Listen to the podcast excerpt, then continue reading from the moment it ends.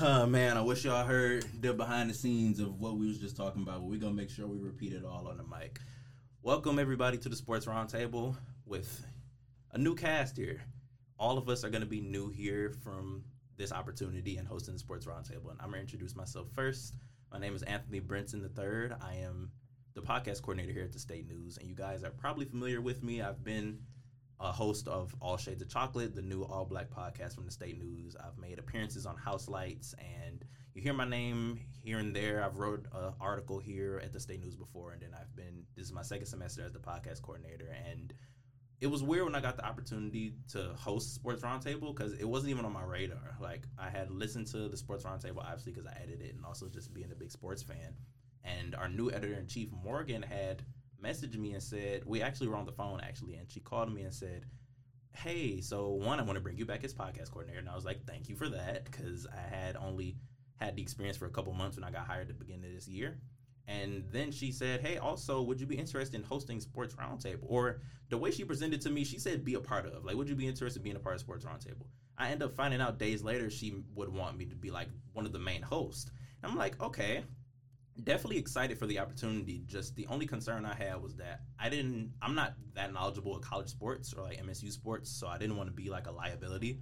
But she told me like more so the reason why she got the idea was just from seeing my Twitter platform and be just being like everywhere. Because even though I do have the state news tag and like I am like podcast coordinator of state news, I try to be in different avenues just to connect with different people online and have like just different people to interact with and she saw she said she saw me under some sports posts and i wonder what post she saw me under but she said that i would bring a certain energy to sports roundtable that was needed and i feel like i appreciated that and i took the opportunity head first and made sure i was here but i knew it wouldn't be right if i did it by myself. So i'm gonna let my other two co-hosts introduce themselves. I'll let probably DeShawn first just because i'll let him talk about how his perspective was when i um, propose the idea to him, and then we'll go to Thomas and end it off from there. Yeah, so I mean, yeah, my name is DeShawn Johnson. Uh, I'm a senior here. Um, uh, my main focus is in journalism with a double minor in broadcast and sports journalism. Sports is kind of the the market that I want to get into. Um, when Anthony first approached me about doing this podcast, you know, I've known Anthony since I switched into journalism here at MSU my sophomore year. And, you know, we've had a couple classes together, connected over many different things. And one thing that we always kind of do is debate different sports topics and it's a range of things from obviously some MSU sports that go on here, but we talk a lot about professional sports, the NBA, the NFL, MMA fights. So when he first approached me to do this, I mean, like I was super excited. I um I, I do different things for MSU uh, sports media. I'm a part of the Spartan Sports Report and a couple other different media things like Big Ten U. So I'm definitely like um, locked in as far as MSU sports go. And then I'm just a big sports fan in general. I was a three sport uh, three sport athlete in uh, high school, so I've never been able to let the game go uh, football, basketball, baseball. I mean, I watch them all, so I, I think that I'll be able to add a couple different angles as far as college sports go, MSU sports, and professional sports. And that's the main reason why I thought of you instantly when we were talking about me and Morgan talking about the direction of the sports roundtable. Because one, I didn't even know you worked here at first, and I saw your name under like the new hires, and I'm like, oh, the state news is about to get a huge person in this newsroom. Like just from the work you do, just in general, it inspired me and I always felt proud to have like a friend like that who did so much and is also like an upperclassman from me being a junior, you being a senior now, and just knowing the knowledge you have, it felt perfect to have you on the show. And then with talking to Morgan as well, she's the one who um, recommended you, Thomas, to be on the show. She was telling me like, "Hey, Thomas is really passionate about this, and he would want the opportunity." And once I talked to DeShawn, I messaged you like, "I feel like us three will have a good connection." And once she mentioned your name, I and then I um, message you on Slack. I'm like, this guy would be perfect. So, just from your perspective, talk about just wanting to do the opportunity, your love for sports, and anything about that. Yeah, I mean, I'll keep it short and sweet because got a lot to talk about today. But I'm Thomas Cobb, sophomore at Michigan State University, reporter for the State News, covering all things sports and breaking news. Uh, it's my second year at the State News. Was lucky enough to get onboarded as a freshman. Uh, last year, I focused on a lot of just regional things, whether it was you know city council, uh, labor unions, just a lot of things that were going on in East Lansing. And this year, been lucky enough to get assigned to the sports desk and get cracking on that. I was less of a less of an athlete in high school. uh, played basketball, baseball, football. you know, they didn't exactly pan out in high school. so switched to sports writing, and here we are. Was the editor of our high school sports section, and funnily enough, we did a podcast called the Breslin Bros. Really? which Wow. covered all things Michigan State basketball. So, you know, everyone's got a podcast nowadays. I thought let's try it, and yeah, just was super stoked to get that text from you, Anthony, and you know, very grateful for this opportunity. I really appreciate y'all taking the opportunity because obviously y'all aren't just hosts here at the State News. Y'all have other responsibilities, and then just as students in general. So I really appreciate both of you for being here. And I would, tell me a little bit more about the Breslin Bros. I didn't even know that. So, So, yeah, it, me and my uh, friend, who was actually my uh, co-editor in chief, okay, uh, Tate was about as big of a Michigan State basketball fan as I was, and you know we had the we had the materials, the resources to do podcasts out of my high school. You know, we had like a little podcast room. Uh, the sports report didn't really utilize it as much as we should have, but that was one of the things that we did do. My buddy Tate and I, the Breslin Bros, just kind of talked about all things Michigan State basketball. It was a little bit awkward because it was during COVID, and that season, on top of not being a very good one for Michigan State, was just all around really weird. A lot of canceled games. So uh, I think we're going to have a, some pretty good structure in this, which is something that the Breslin Bros lacked. and DeShawn, I know we've talked off camera about the sports you played as well. I just wanted to ask, what was your favorite sport when you played in high school? Um, so I didn't start football into high school. Um, I played basketball for a long time. So all the way up until that point, basketball was my favorite sport. But Mhm. as it still is watching. As far as playing though, I don't think there's another type of feeling than football. The intensity that comes with it, the focus that you have to have, and then everything that happens under the lights. It was definitely my favorite sport to play. What'd you play? Um, I was a corner, and um, I, I, I was a third string quarterback. Um, I'm a lefty, so I, I played baseball my entire life. Baseball is my longtime sport. So um, I, I was a third string quarterback that never actually panned out in the games, but in uh, seven on sevens, I could I could throw a ball. I could Little throw a ball. emergency quarterback. yeah, no, yeah, but uh, yeah, mostly played corner. It was definitely one of the greatest experiences I've ever had as far as high school sports go. so is it true what they say? That corners are hardest position on the field. Oh man, um, so I'm totally rocking with Richard Sherman on this one, man. Like you know, I played slot receiver uh, for a couple games uh, my junior year, and I mean, like I love playing receiver. You know, it's it's a it's obvi- obviously a different feeling there too, but. Dude, you got to cover people running as fast as they can while you're going backwards. All right, it, it's it's it's different. It's totally different. Uh, yeah, dude, playing corner is extremely difficult. So mentioning that, we can go a little bit off track here. I know we'll tackle MSU football to our win eventually, but you mentioned the Richard Sherman take, and we were talking about one of the things we wanted to talk about in this episode was just Shannon Sharpe, great analyst, one of the analysts I look up to, and just a great entertainer as well. And unfortunate to see the legacy of him and Skip Bayless be torn apart, but with every closed door, there's a new open chapter and a new open door. So now we have Shannon and Stephen A, a duo I never thought would be together. And then on Undisputed is Skip Bayless, Richard Sherman, um, Michael Irvin, and then how do you say the last guy name? Keyshawn Johnson. Keyshawn Johnson. Yeah, make sure I didn't want to butcher it. How we feeling about that? Just both shows in general with the chemistry of Stephen A and Shannon, and then with um, Undisputed, there were some clips going around like Skip could really couldn't get a word in, and just how we feeling just overall in general. So I mean, Undisputed was kind of one of the first major like sports shows that got me into like actually trying to do broadcast journalism and with mixed with sports journalism. Um, I'd watched so many different shows, but like there was something about the debate aspect of Undisputed that I had always loved about it. Like I mean, like the intensity that they had. So I mean, Undisputed, Shannon Sharpe, and Skip Bayless are kind of all like icons to me as far as something that I wanted to do in sports journalism.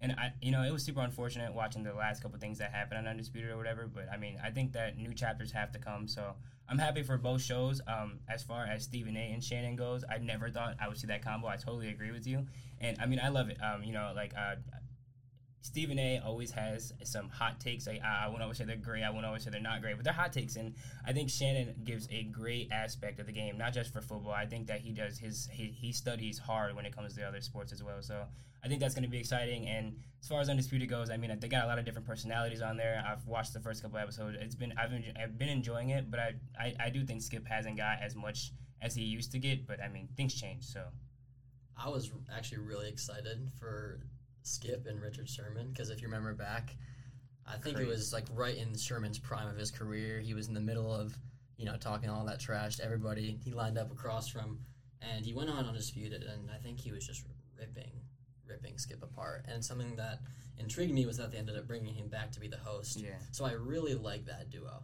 Uh, I'm actually not a huge fan of uh, Stephen A. and Shannon Sharpe. Simply, I think it's a great duo overall.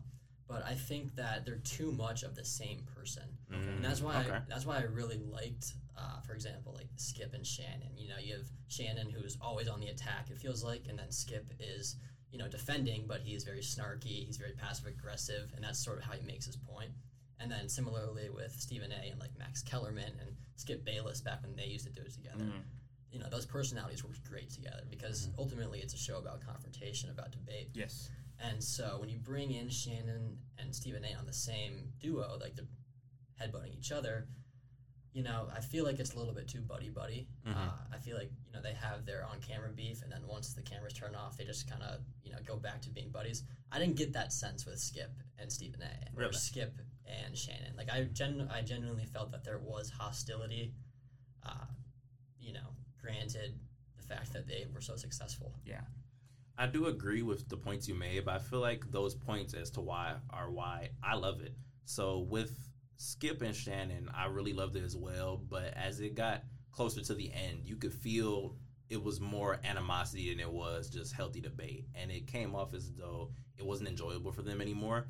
And it sucked because they, if I'm not mistaken, they had a relationship outside of Undisputed as well. And with Stephen A, I wasn't, I was a, was not a huge fan at all of them dropping Max Kellerman from First Take. Yeah, And I, felt hated like ever decision. since that happened, First Take was kind of on the down low, and Mhm. it didn't really hit the same no more. So I feel like bringing in Shannon Sharpe, even though they're both really similar, I feel like Stephen A. plays the antagonist role very well, Yeah. like pushing those buttons and getting the reactions out of Shannon. So I feel like they have enough in common for them to have chemistry, but they have enough of a different personality to make entertainment. Because at the end of the day, I would want them to be knowledgeable of sports, but it's entertainment, at least from my perspective. So I feel like if they ever bring Shannon on permanently, because I know it's like only like once or twice a week at the moment. I think it's only on Tuesdays. Yeah, so once they make it a permanent thing, if they make it a permanent thing, I feel like it'll take first take in a good direction, and we'll just have to see from there. Because Stephen A. has had the ability to be very versatile with his partners. I mean, Skip Bayless, Max Kellerman, Shannon Sharpe,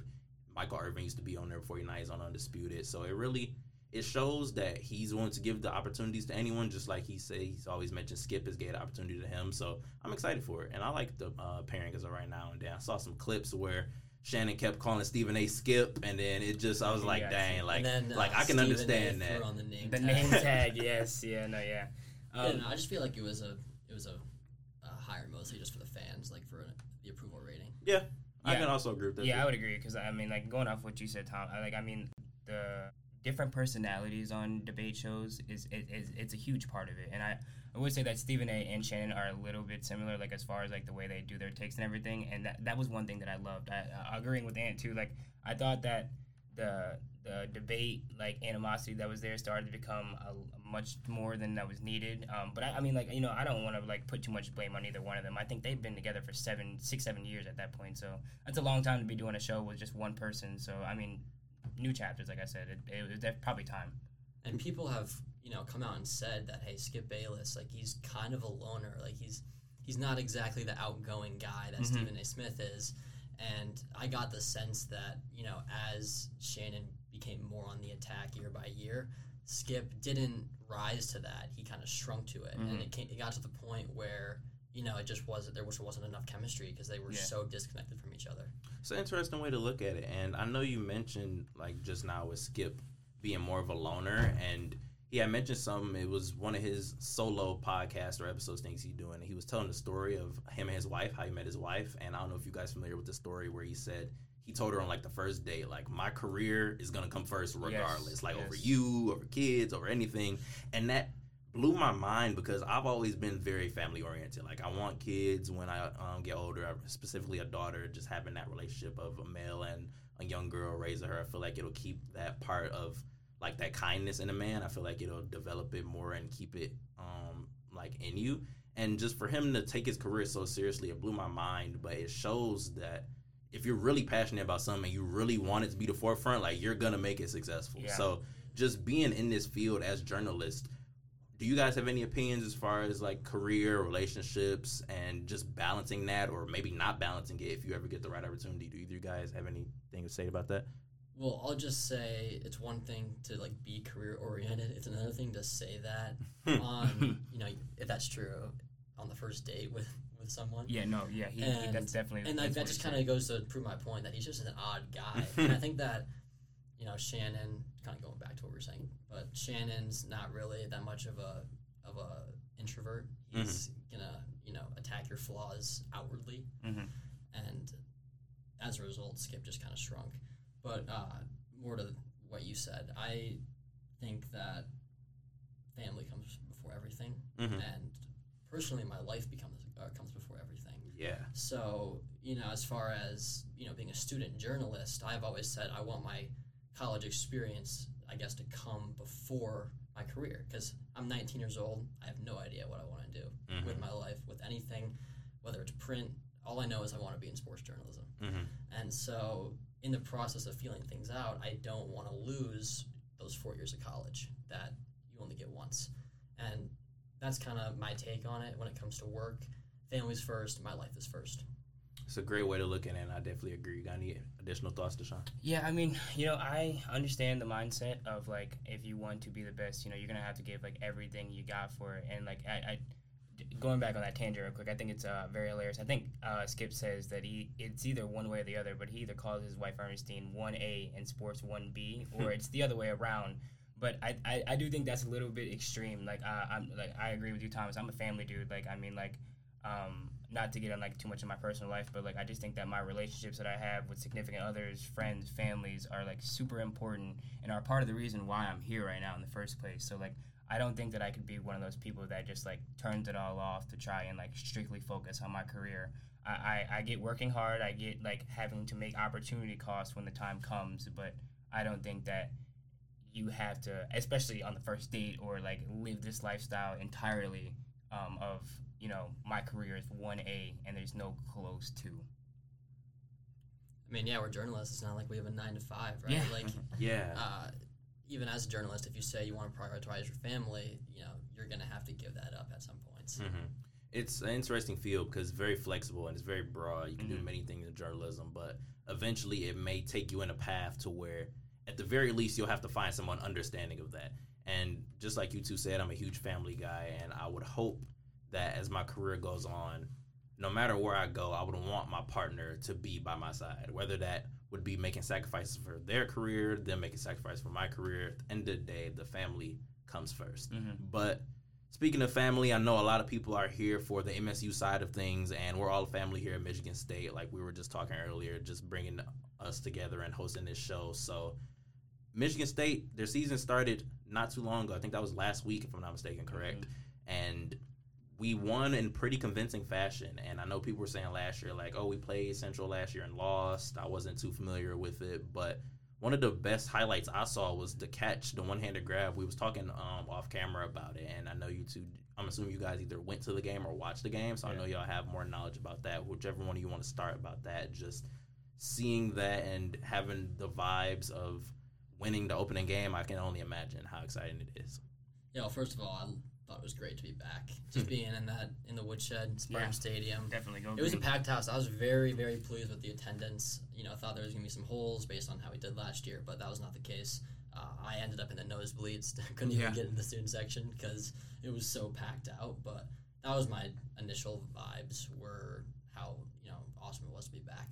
And then it was, you know, worry because I think what we had like six, I was to say it had six passing yards like almost at halftime. Yeah. I think it was before the draw, the touchdown drive at the end of the first half. They Yeah. had six passing yards, and you know I wasn't even disappointed. I was just kind of numb because Yeah. that's how I felt all last year watching those games, and we turned it up. Thankfully, I think that that touchdown drive saved not just the game, but maybe like this first entire half of the season. Because if we go down seven three to Central Michigan at home at halftime, I mean the boos are are coursing down on Yes, the players. definitely. They're getting absolutely showered, and you know no one wants that. And I personally don't boo, but I don't disagree with fans who do. Mm-hmm. But overall, I actually liked what I saw from a lot of the young guys. Noah Kim, I liked what I saw from him after a shaky start. I think he has a higher ceiling than Payton Thorne. Uh, he's more accurate, smarter. He's a better runner. He looked really good throwing on the run, and I think that that's something that Payton Thorne lacked was his ability to make plays out of the pocket, and Noah Kim looked really good doing that. He was a few drops away from making some really, really, you know, good looking plays outside of the pocket. Yeah, The, de- the defense looked improved in a lot of ways, especially open field tackling. Last year, we couldn't tackle anybody in the open, and it felt like we were getting guys down. Granted, Central Michigan, but it was encouraging to see you know guys making open field tackles. And I still think coaching is holding the team back when it comes to play calling, especially on the fourth and ones. Yes. Lining up in shotgun on fourth and one, I'll never understand. playing a you know a Mid Atlantic Conference team, line up under center, move bodies, push the pile forward, get a first down. Yeah, so I mean, like my thoughts are, are somewhat similar. First off, you know, I was at the game. I was lucky enough to get into the student section. Um, I heard that there were some issues going on with that. Yeah, Um, to say the least. yeah, but um, I mean, I think things definitely look kind of shaky in the first. You know, like you mentioned, being numb and like just like being there um, while things are happening. They're not going great for MSU, but like um, watching the first half, uh, seeing the first, if seeing MSU get that first score, um, we had uh, Glover with those two back-to-back 32-yard catches. I mean, like I think. As you mentioned, there was only six yards up into I think two minutes in la- less than the first half. It was it, w- it wasn't great, but those two minutes right there, I think that's when like everything kind of turned around. I mean, up and up into that point, things had been kind of quiet, like going on in the student section. Like everybody, everybody was very live at first, but things started to die down. But then Glover got those two back-to-back catches, and, and everyone just we're standing at that point. You know, like I mean, and then moving moving into the second half, the defense really stepped it up. I think in the second half, um, things started off when um, we got that uh, we got the interception on the very first drive, uh, Yeah. Central's very first Right. drive, and I mean I think that at, like it was it was definitely the end of the first half, but really this the beginning of the second half that got us going. I think the defense really stepped it up, which allowed the offense to kind of loosen up a little bit. Noah Kim. He, he looked a little rocky at first, you know. There was a couple miscues, a couple missed throws, stuff like that. But I think in the second half, he really got comfortable. He it, it looked like the chemistry between him and the receivers were up. He was making great connections with Henry and with Glover. Henry had that amazing catch, you know, uh, to give him what was it 24. It was insane watching that catch. That's his first catch in the in his college career, and it was a one-handed snag. So I think overall, you know, there's definitely some things we still have to work on. I think coaching is a part of the issue, and I think we really start looking into that this season as far as what happens and what we can do going further further with that. But I mean, obviously, we've got some knots that are already tied anyway. But um, I think I, I know I think Noah Kim played a really good uh, played a really good game for not being announced a starter to the very beginning of the game. I'm sure that put a lot of different pressure on him, you know. So He said he found out about a week before. oh, okay, so I, Yeah. that, that definitely probably loosened the pressure on him a little bit. But I mean, either way, you know, like this is his his gonna be his first game starting. Everyone's waiting to see who's gonna come out there and Right. perform. So.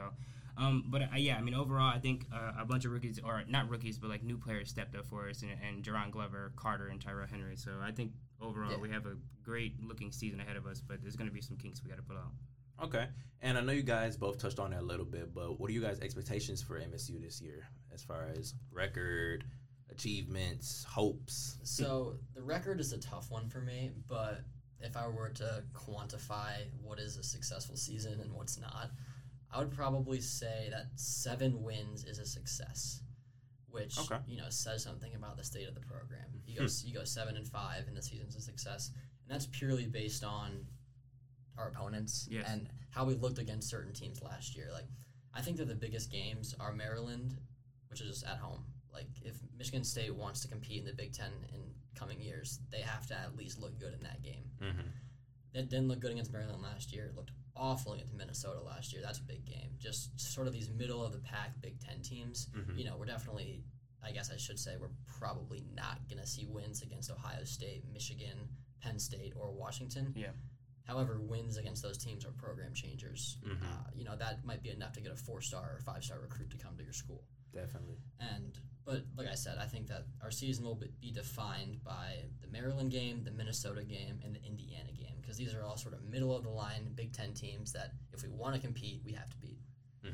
Yeah, I mean, I mean, I want to agree that I think that a successful season, firstly, is just being better than last year. I think that's got to be like a basis for what we look at as a successful season. But um, I mean, yeah, seven, eight games, I think is kind of like um, not a ceiling, but like where we would really start to think that things are changing. At least like just even if it's just slightly, things are going to be on the up and up. Um, I, uh, I, I I agree with you. I, I don't think that we should be having crazy expectations for games against Ohio State, Michigan, and. uh, Washington, even like I mean, like I think that we're gonna have some very tough games. I know we're trying to turn things around this season, but our schedule is not easy whatsoever. So um, I do think that uh, you know I think the Rutgers game would be interesting as far as a game that would be close, but like in like in somewhere the range for us to like really get a nice win out there. I do think the Indiana game, and then obviously just uh, this isn't really an expectation, but I'm really excited for the Penn State game. I think that what they're doing with the Ford Field thing is just amazing. But seven eight games, I, I think that's going to be a realistically successful season for the Spartans this year.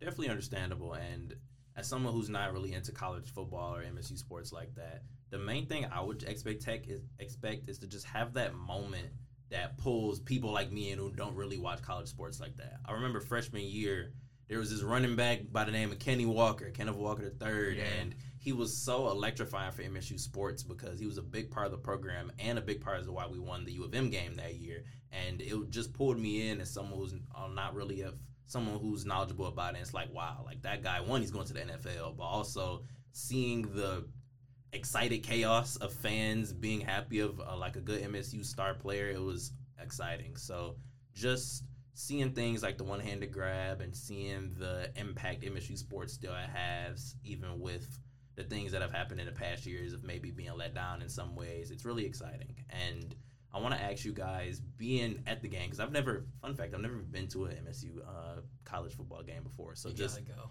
yeah, I've heard that I got to get that experience at least once before I leave MSU. So, being people who's been at an MSU game, what's the main difference between watching it on TV and then being there live? I know if, if you can go first, DeShawn, since you said you were lucky enough to get in the student section. Yeah, I mean, it's, it's just simply the atmosphere. So um, I, I work a lot of the football games. So this is like my first time ever actually being in the student section. It's my senior year, and I missed out on a lot of stuff my first couple years.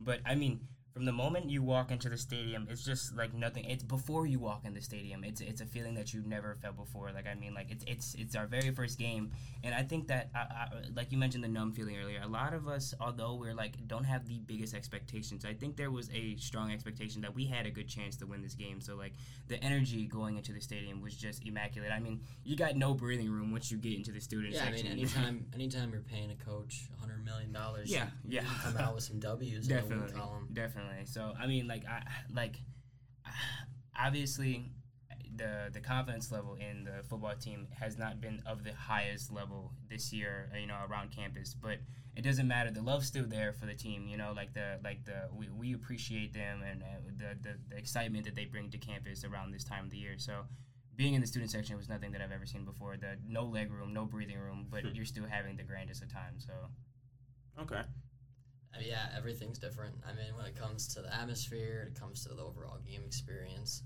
I love watching it in real time. Like you see these guys, like some of these guys are younger than me, which is hard to believe because I'm 19 years old, mm-hmm. and these kids are out here at 18, making guys miss in Spartan Stadium, packed Spartan Stadium, and I think that that kind of just sums up what's so special about college football is you have these amazing athletes, but it's also kind of a coming of age thing, and you get mm-hmm. to watch these kids go from point A to point B.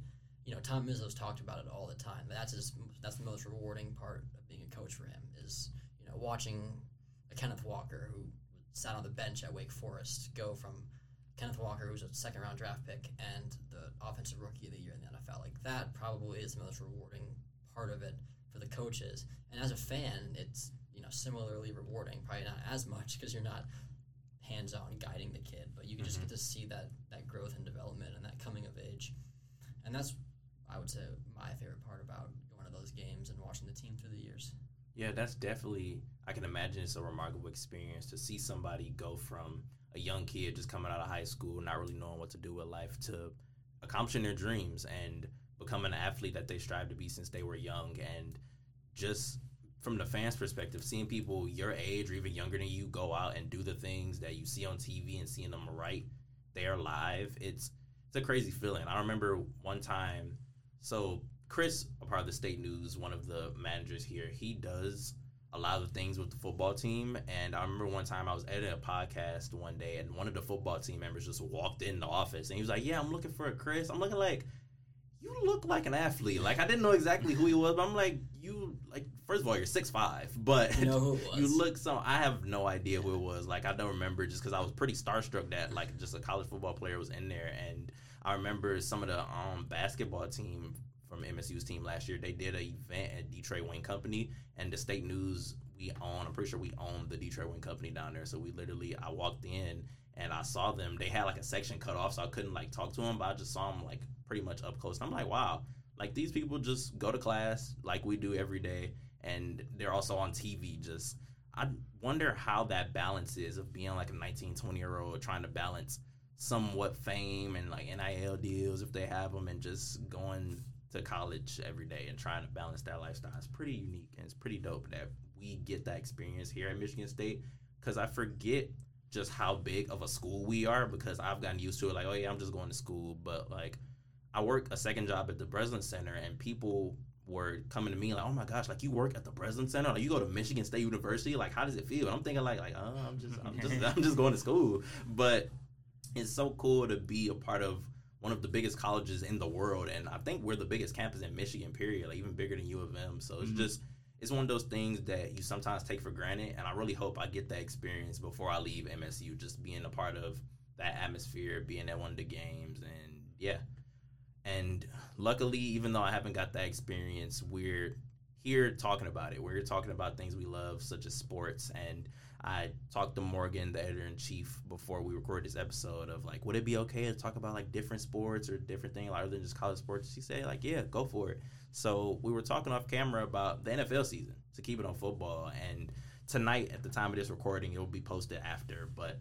we recorded this on Thursday, September 7th, and the NFL season is having its opener with the Kansas City Chiefs versus the Detroit Lions. And we have someone like DeShawn here with, you guys can't see it, but Detroit Lions hat on. Pretty sure that Detroit versus everybody. Detroit versus everybody sweatshirt, making sure like Detroit go pull it off, and then you got people like me and Thomas who mm, not really Detroit fan. I'm from Detroit, but I'm not really huge Detroit team fan in general. I like some of the all time teams. That's a whole other conversation, but I've been let down time and time again from the Lions, and I really can't have that faith of them pulling it off tonight, especially since the quarterback they're going against, arguably, I know you guys were talking probably the most talented quarterback of all time, of Patrick Mahomes. So just to get my prediction out the way before I ask y'all, I definitely think the Chiefs are, are going to handle business tonight. Patrick Mahomes is he's he's that guy. He's the reason why the Chiefs are who they are, and he's changed that program ever since he stepped foot on the field in the NFL. And what does make it interesting in a closer game is Travis Kelce was reported out due to his knee injury. So that's gonna make it probably a bit close. And I've joked with my dad, who's been a huge Lion fan in the past, like this type of game they just randomly win. Like even if the Chiefs was healthy, they'd just randomly pull this off and then go on like a three game losing streak. But I'm ask you guys' opinion. I know probably we all know what y'all about to say, especially since describing DeShawn's the fit he wearing today. But how do you guys think this game's gonna play out and what score or what key takeaways you have from this matchup. We can let DeShawn go first. Um, yeah, so I mean, I, I want to start by saying, you know, like, yeah, I'm, I'm, I'm a huge Detroit sports fan. You know, like, I obviously, meant, uh, Anthony, you mentioned being let down from time to time again, but I, I, mean, I can't give up on them. You know, I've been here my entire life, and it, it's a part of who I am. You know, even if I disagree with some of the things that are going on within our teams, but I mean, I, I think the Lions have a great chance tonight, and it's not just. I mean, obviously, if, if you guys haven't heard, um, uh, Travis Kelce would not be playing in their game tonight, and then obviously Chris Jones won't be there either. Um, I think the Lions coming into this, there's the biggest enemy that we're gonna have. It, it, really doesn't even have anything to do with the Chiefs besides Patrick Mahomes. It's the pressure that's gonna be on this first game. The Lions have never been great with dealing with pressure. Like um, like to, to, mention last year, you know, trying to get into the playoffs, we had that game against Carolina, and it was just it, it, it was a game that many of us went into as fans thinking that it was going to be an easy, not an easy win, but something that we were very capable of doing, and we ended up getting washed. And and then you see us go against Green Bay when we're out of contention at this point, and we just steal a game from right then. Part of that is obviously the the, the, the love hate relationship that we have more on the hate side for the Green Bay Packers, but coming into this year, I think that there's a lot of um, good things that the Lions got playing out for them. I mean, like Aidan Hutchinson has just been an absolute beast for us. I think Jahmyr Gibbs is going to have a lot to show for the Lions this year. I know that he got drafted really high, and that means there's going to be an a, like a, a, huge amount of pressure on him. But I don't think that running backs usually get drafted high without at least meeting most of their expectations. Like I mean, like you don't usually go and get someone unless you know that they're going to be that. And I think that Jahmyr Gibbs has the skill, the speed to be a really good running back. And I think the Lions overall have a really good chance. But I, I want to mention that I'm also a huge Pat Mahomes fan. I, am not going to sit here and say I'm a Chiefs fan, but Patrick Mahomes has some of the best skill that I've ever seen anybody play at the quarterback. So I mean, I just I don't want to I don't want to doubt them. I don't want to put them out. However, I do got the Lions winning, and uh, I I think it's going to be somewhere in the in the realm of like 27-31 or something like that. It's going to be a one-score game. It might be within a field goal. The, the Lions could win off a field goal. The, the exact op- same thing for the Chiefs. They could win right off a field goal. I mean, so but I, I got the I got the Lions tonight. You know, we're hoping, but I'm I'm not counting the Chiefs out at all. Okay.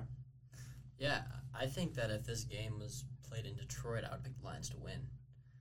But it's at Arrowhead, notoriously tough place to play. Yes. And then you factor in the fact that Patrick Mahomes is statistically the greatest week one starting quarterback in NFL history. Yeah. I mean, look at this guy's numbers. His first starter, or his, I guess it would be his second game as a starter, his first opening day as a starter, 2018 versus the Jags, he threw for 250 and four touchdowns. And, you know, in his five opening days, he's thrown for 1,500 passing yards, 18 touchdowns, zero interceptions, and a Insane. 140 passer rating. And so to me, you know, last year everyone was saying, oh, they have no Tyreek Hill, there's no this, there's no that. This year it's no Travis Kelce, no Chris Jones, doesn't matter. Patrick Mahomes is Patrick Mahomes. It's at Arrowhead. I don't see the Lions coming away with it, but you know, I think they're going to show some promise. I think maybe they don't come away with the win, but they show that they're going to meet expectations for this year.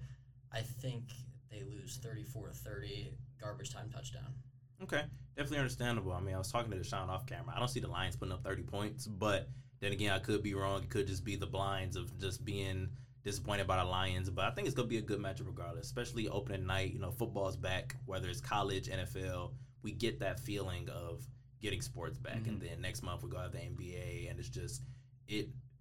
It has like a rejuvenating feeling of just preparing for the school year, starting off, you know, summer and getting off of sports. You got the NBA finals and then at Super Bowl in the beginning of the year, and just you get the, a pretty big gap of not getting these sports. Mhm. And so when it all just comes full circle, it's like it gets you excited. And back.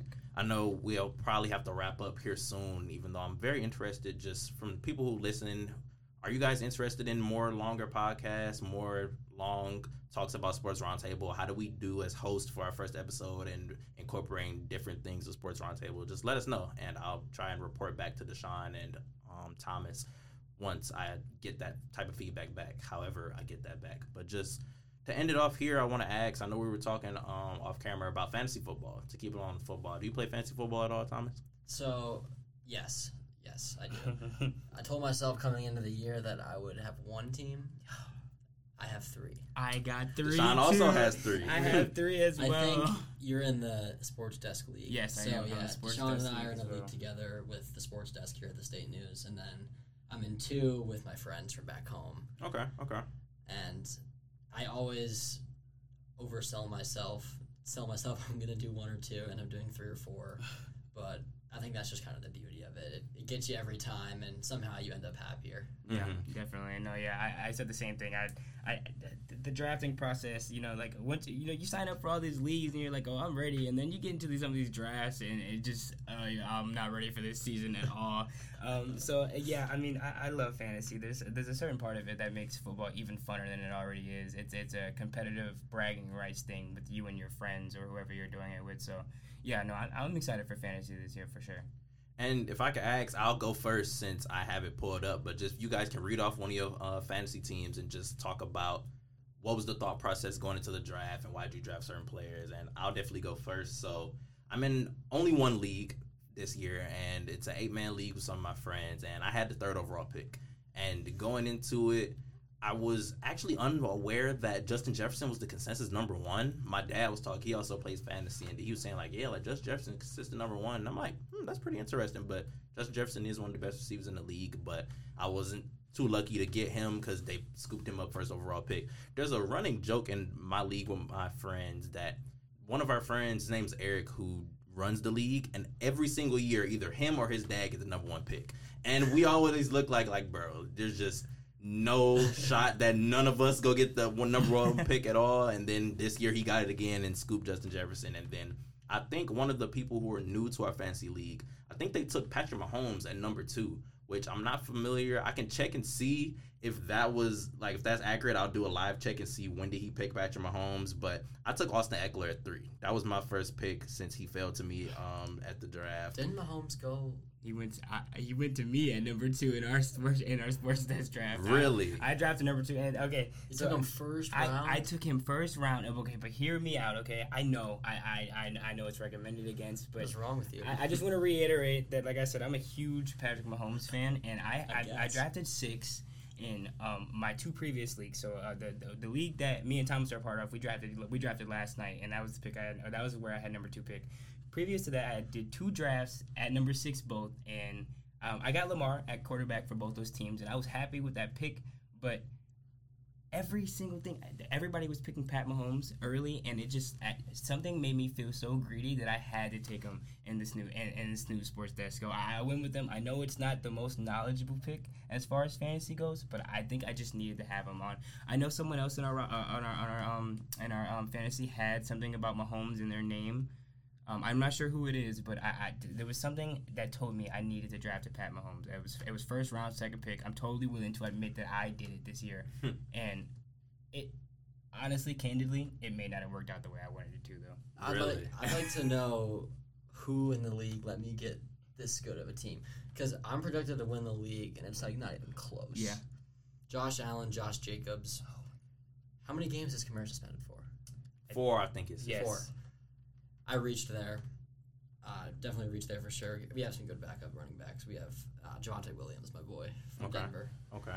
But uh, Josh Allen, Josh Jacobs, Kamara, Ja'Marr Chase, Jalen Mm. Waddle, Dallas, Dallas Goedert, Diontae Johnson, Bills defense, Jake Moody.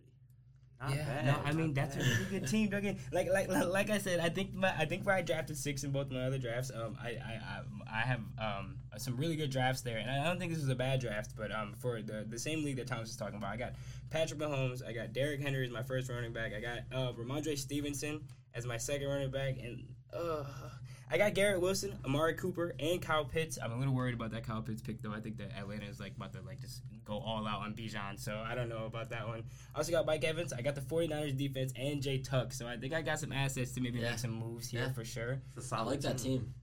And what? Um, how many people was in y'all league that you from the teams y'all just talked about? Ten. Ten. Yeah, there's a 10. This one's 10, and then the other two I'm in um, are eight man leagues. Okay, okay. them. For my team, like I said, it was eight man league. By the way, just to confirm, he did take Patrick Mahomes second overall. Yeah. So it went Justin Jefferson, Patrick Mahomes, and That's then it was my pick. I scooped up Austin Ekeler as like my first pick. And then the way I try to draft, I do feel drafting a quarterback as your first pick is crazy, but I'm also crazy enough to do it like my third pick. So I'm gonna try and go off memory and then check myself as I'm looking at it um, on my screen. But I did Austin Ekeler first, and then Saquon Barkley fell to me all the way in the second round. And I was telling DeShawn we were on the right here. I have a weird relationship with um, Saquon Barkley because every year I draft him, he got hurt or he underperformed. Yeah. And then the one year I didn't draft him, which I think was last year, he performed really well. So I'm like, man, if he go drop to me second pick, I'm gonna take him. And then after that, I think Davante Adams was my third pick. He fell to me as my third pick, and then going from there, I'm like, okay, I need a good quarterback because people try and say like draft your quarterback late, which team building wise is probably better, but I didn't want to get like a mediocre quarterback. So since Patrick Mahomes was taken, I had my eyes on Josh Allen and Jalen Hurts, and the pick right before me they took Josh Allen. I'm like, dang, I really Mm. wanted Josh Allen, so I took Jalen Hurts as my quarterback.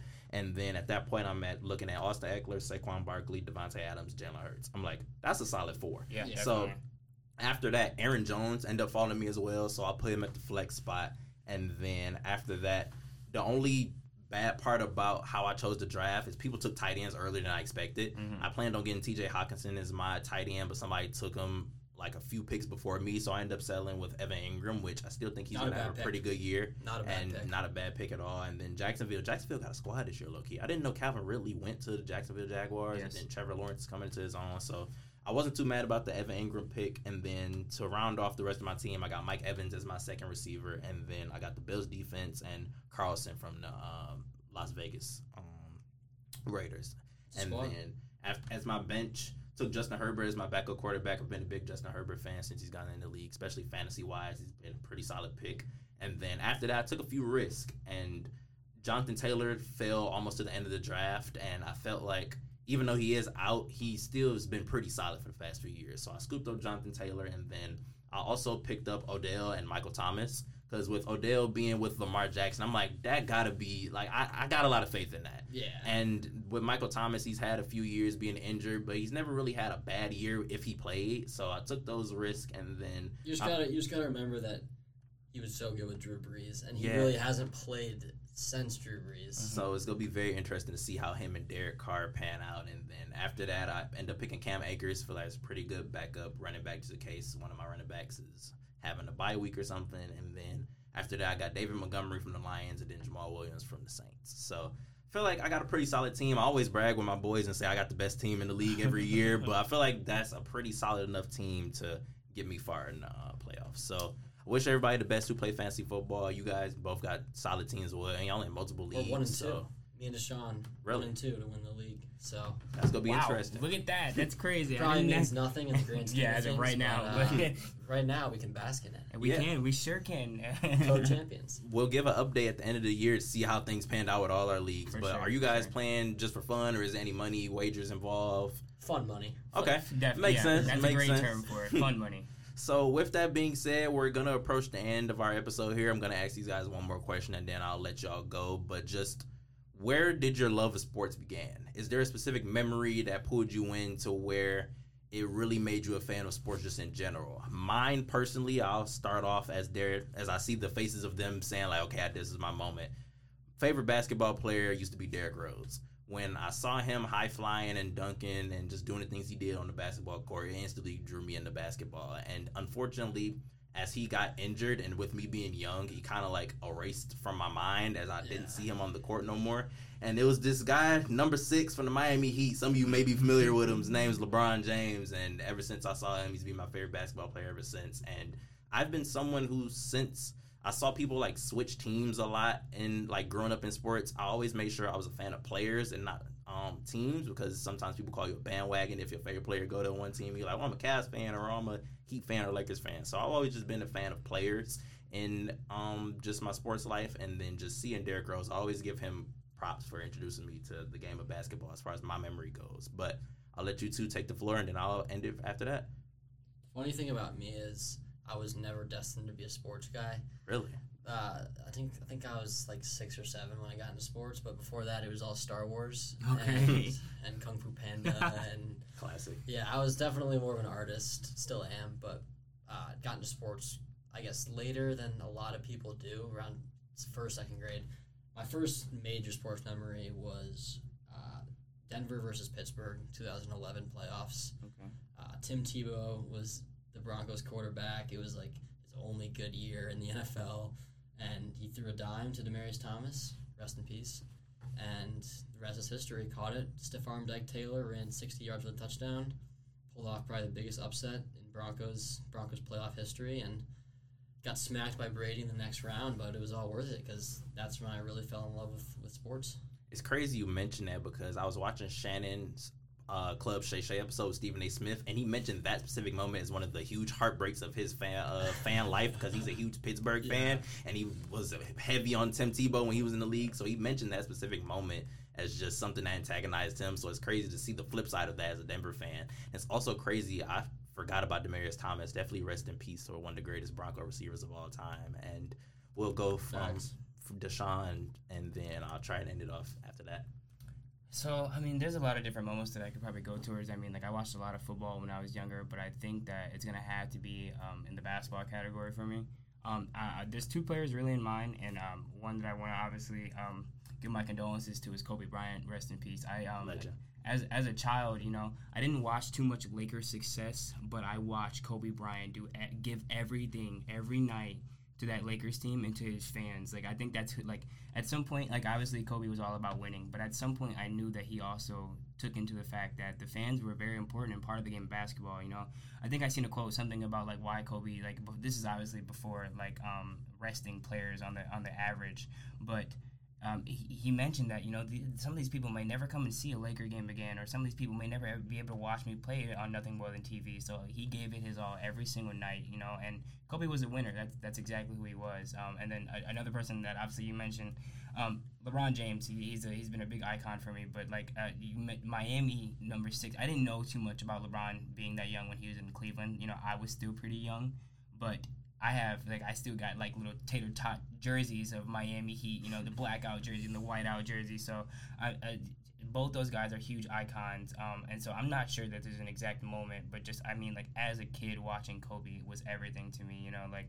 and you know hearing about the unfortunate news later as, as I got older was like it was it was heart crushing.